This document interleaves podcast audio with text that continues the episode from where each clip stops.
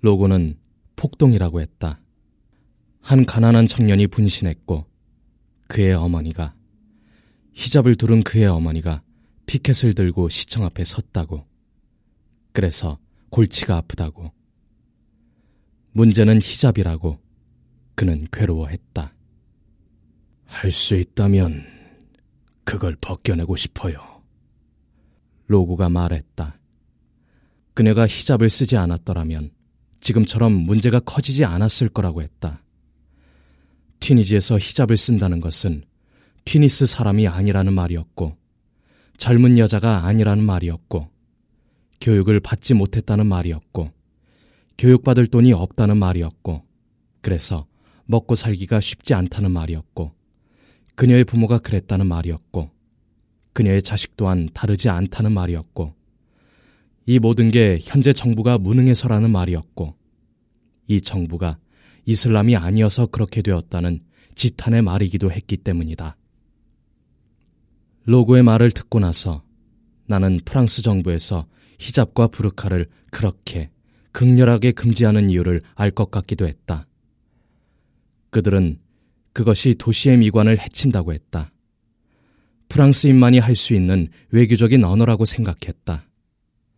정직한 미국처럼 테러의 위협을 차단하겠다는 말 대신 유미주의를 내세웠다고만 생각했다.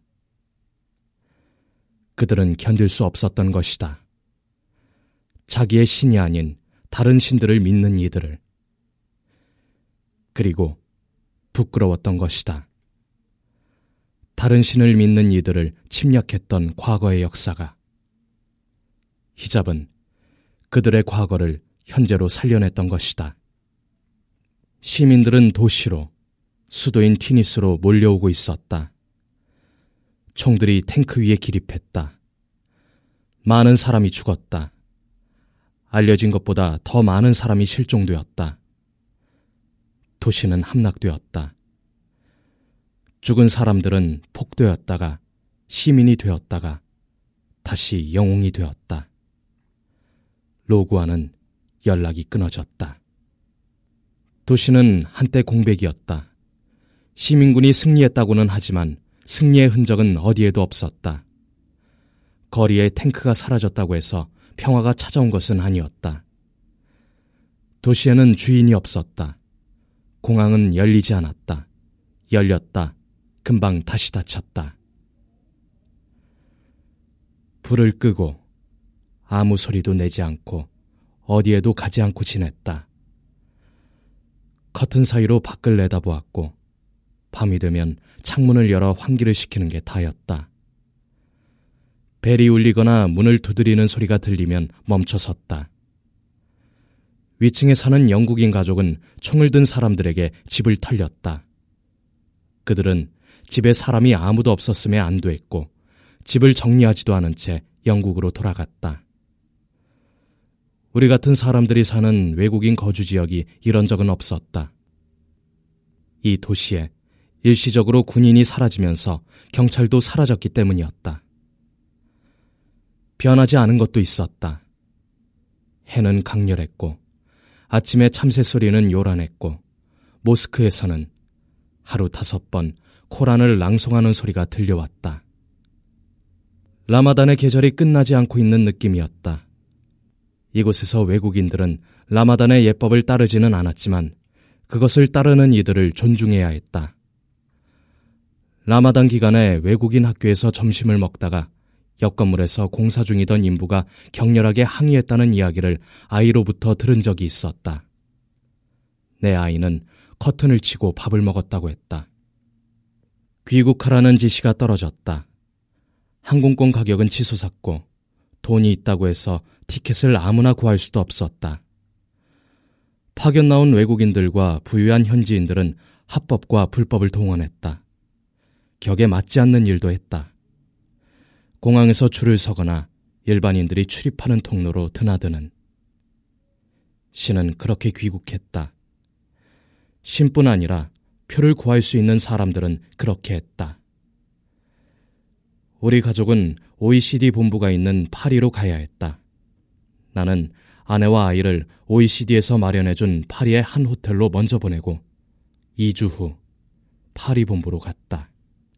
다시 튀니스로 돌아왔을 때 신이 도착해 있었다. 로고의 소식을 묻자 이제 우리와 관계없는 사람이라고 했다.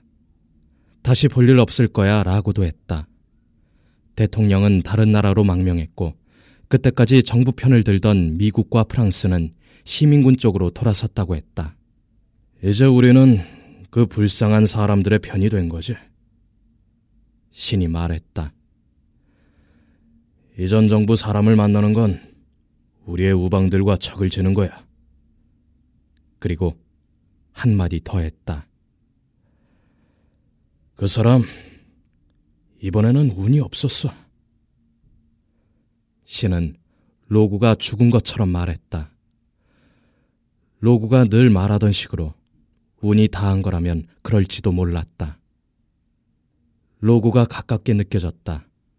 우리는 서로에게 약간의 호감을 가졌을 뿐 국가와 국가, 돈과 돈이 얽혀있는 사이였고 나이와 지위도 서로 달랐다.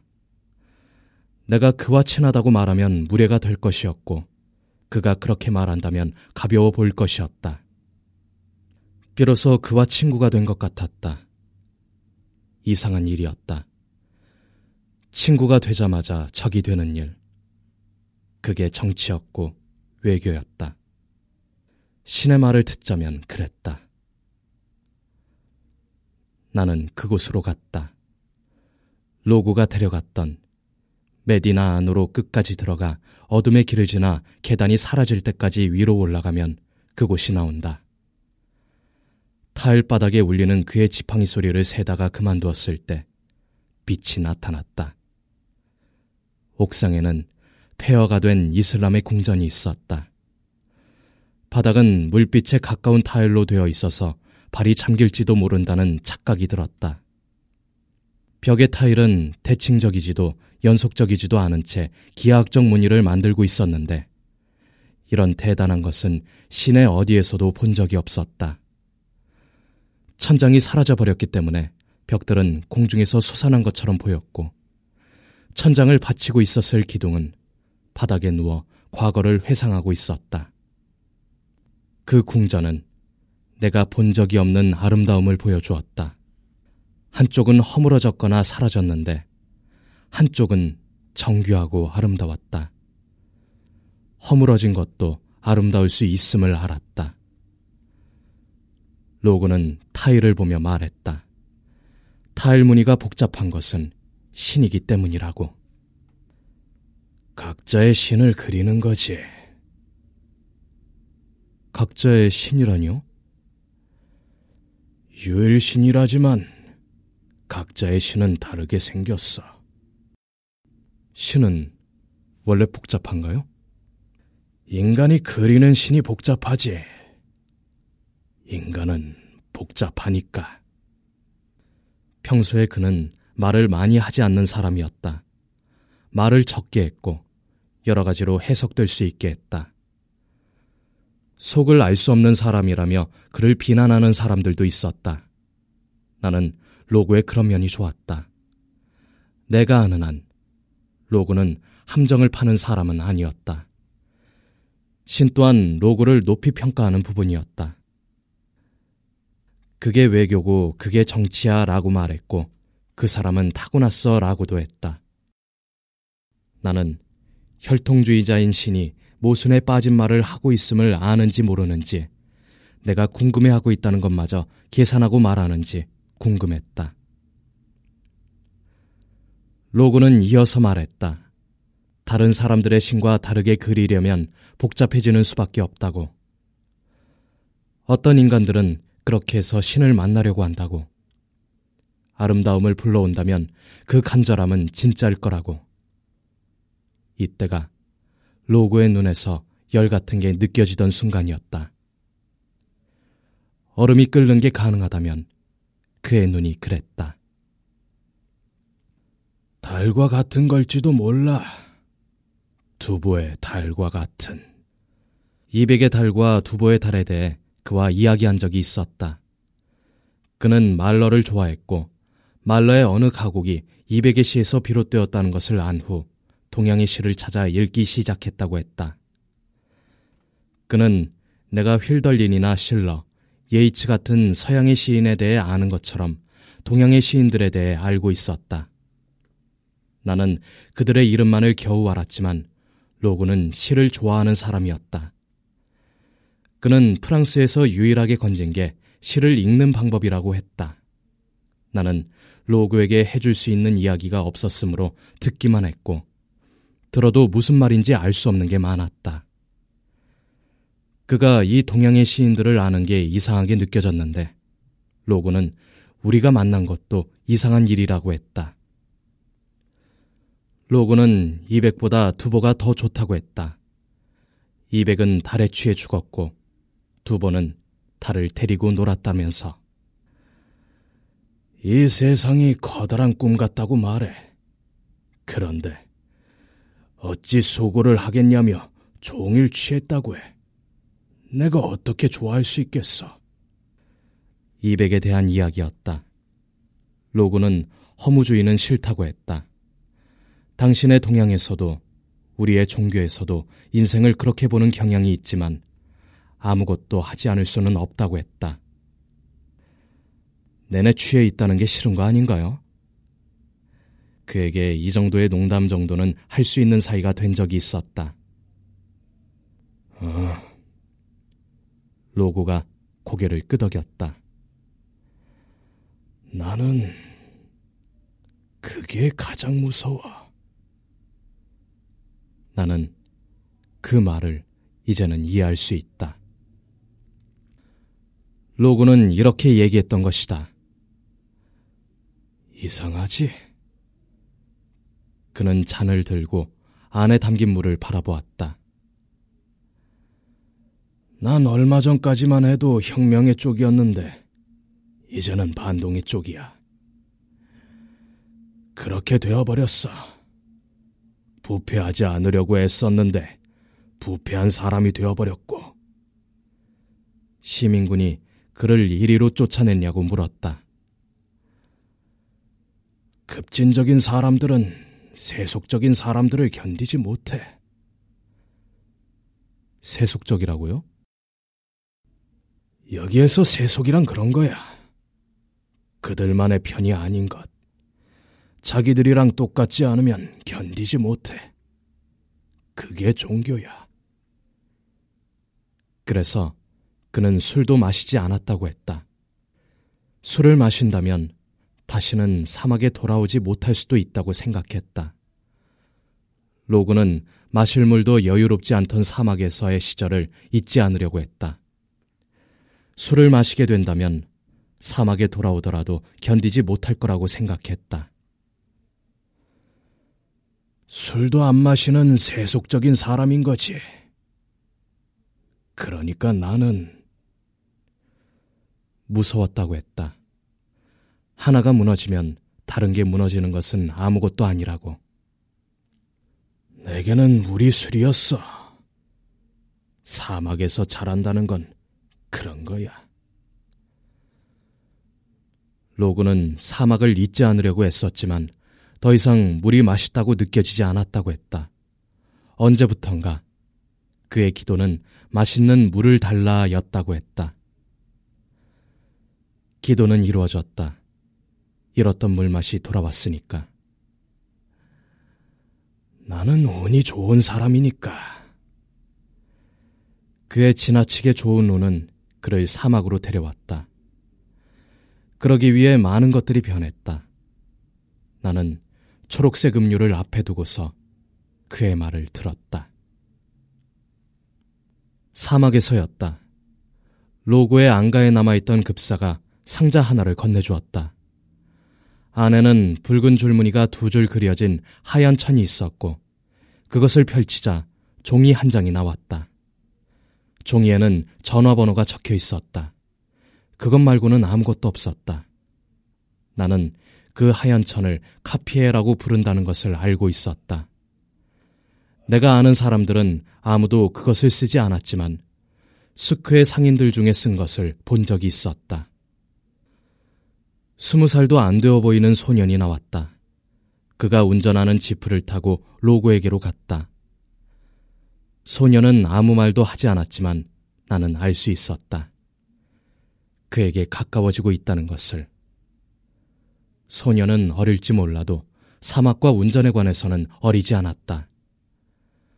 모래구덩이에 빠진 차를 몇 번이고 지나쳤고 소녀는 멈칫하는 것 같았지만 차를 멈추지는 않았다. 나는 이 소년에게 신뢰가 갔다. 어린 시절의 로고가 이랬을 거라는 생각이 들었다. 사막을 운전하는 일은 비행기를 몰거나 배를 모는 일과 비슷하다는 생각이 들었다. 길은 어디에도 있었으므로 어디에도 없는 것이나 마찬가지였다. 운전하는 사람의 손에서 길이 생겨났다. 내가 본 것은 바람이었다. 모래로 변한 바람이었다. 사막이라고 불리는 그것은 경계를 알 수 없었고 갈색이었다가 붉어졌다가 갈색이 되었다. 식물이 보인다 싶으면 물이 있었고 마을이 나타났다. 몇 개의 마을을 지나쳐서 그 마을에 도착했다. 마을에는 텐트들만이 있었다. 여전히 그렇게 사는 사람들이 있었다. 여러 색의 히잡을 쓴 여자들이 점점 커졌다. 지프가 멈추자 카피에를 쓴 남자가 달려왔다. 나는 로고가 보낸 그 천을 펼쳐서 대각선 방향으로 반으로 접은 후 머리에 썼다. 소년이 어디론가 달려나갔고 다른 소년이 나를 데리러 왔다. 소년을 따라서 나는 걸었다. 세 개의 텐트가 모여 있어서 그중 어느 곳으로 가는지 알 수 없었다. 그때 손이 솟아나와 텐트 자락을 젖혔다. 카피에를 쓴 남자의 머리와 어깨가 보였다. 그는 지팡이를 모래에 꽂았다. 모래가 파이는 게 보였다. 지팡이의 그림자가 내 쪽을 가리켰다. 로고는 가방 하나로 자신의 삶을 요약했다. 필요한 게 얼마 없었어. 여기서 입던 옷은 앞으로 입을 일이 없을 테니까. 아무것도 필요하지 않았어. 금을 챙겼고 지팡이를 챙겼고 그리고 채취화를 챙겼어.